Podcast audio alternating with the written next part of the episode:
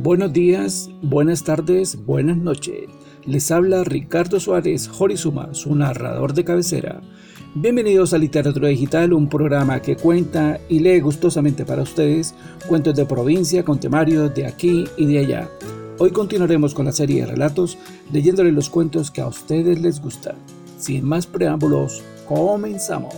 Un domingo de ayer, en la ciudad de Bucaramanga, para la década de los años 60, más exactamente el año de 1968, era costumbre en el Colegio José Acevedo Gómez, ubicado al costado suroriental de la gobernación junto al Paseo de los Novios, ir a misa de domingo. Mi amada madre, que en paz descansa, Maricelina Mantilla, me peinaba, me engominaba el pelo y en traje de gala me llevaba muy puntual a las 7 y 30 de la mañana a la puerta del colegio que quedaba a media cuadra de la iglesia de San Laureano. Siempre me recordaba que la urbanidad se había perdido cuando se dejó de ir a misa de domingo. Ella habla de aquella época en la que se daba por hecho como una costumbre más ir al rito ceremonial de cada domingo, más concretamente a misa de ocho. El traje azul, con su corbatín infaltable, con su camisa, guantes y medias blancas, el buen chorro de colonia comprado en el San Andresito del Centenario, hacían juego sin duda con mis piernas color nieve, al igual que mi pantalón corto gris que a decir de mis compañeros parecía comido por los ratones, comentarios burlones que no me hacían para nada ninguna gracia. Para mi madre era un plan genialísimo para empezar el domingo. Una vez terminada la misa, caminábamos hasta el Teatro de la 45, conocido como el Teatro Unión. Allí me estaciaba mirando las vistas de las películas del momento, sobre todo las infantiles que rodaban en la sección de matinal, la cual iniciaba muy puntual a las 10 de la mañana. En el teatro era muy común ver a mis compañeros de colegio con sus padres en el mismo plan de esparcimiento. Yo me acostaba el día sábado muy temprano para esperar con anhelo la llegada del feliz domingo, ritual que se repetía semana tras semana. Lo único que me intranquilizaba era que fueran a proyectar una mala película.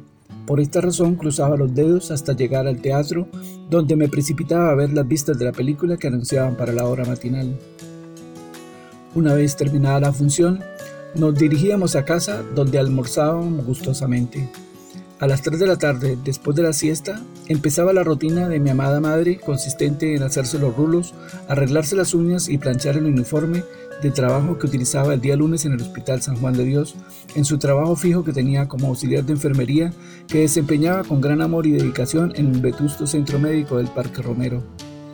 Mis hermanos y yo, entre tanto, nos escapábamos a la casa de la esquina, único lugar de la cuadra donde tenía un, televisor de 24 pulgadas a blanco y negro, con suficientes taburetes de madera, con su sentadera y espaldar de cuero curtido. Allí tocábamos la puerta y pagábamos 10 centavos por ver la televisión de la tarde, donde la isla de Gilgan, Bonanza, el túnel del tiempo eran las atracciones estelares de la tarde dominical. Así pasábamos junto a mi madre los ratos de domingo. Ella era muy feliz al salir en familia, Reía y se saboreaba de las colaciones que compraba con gusto en el Parque García Rovira.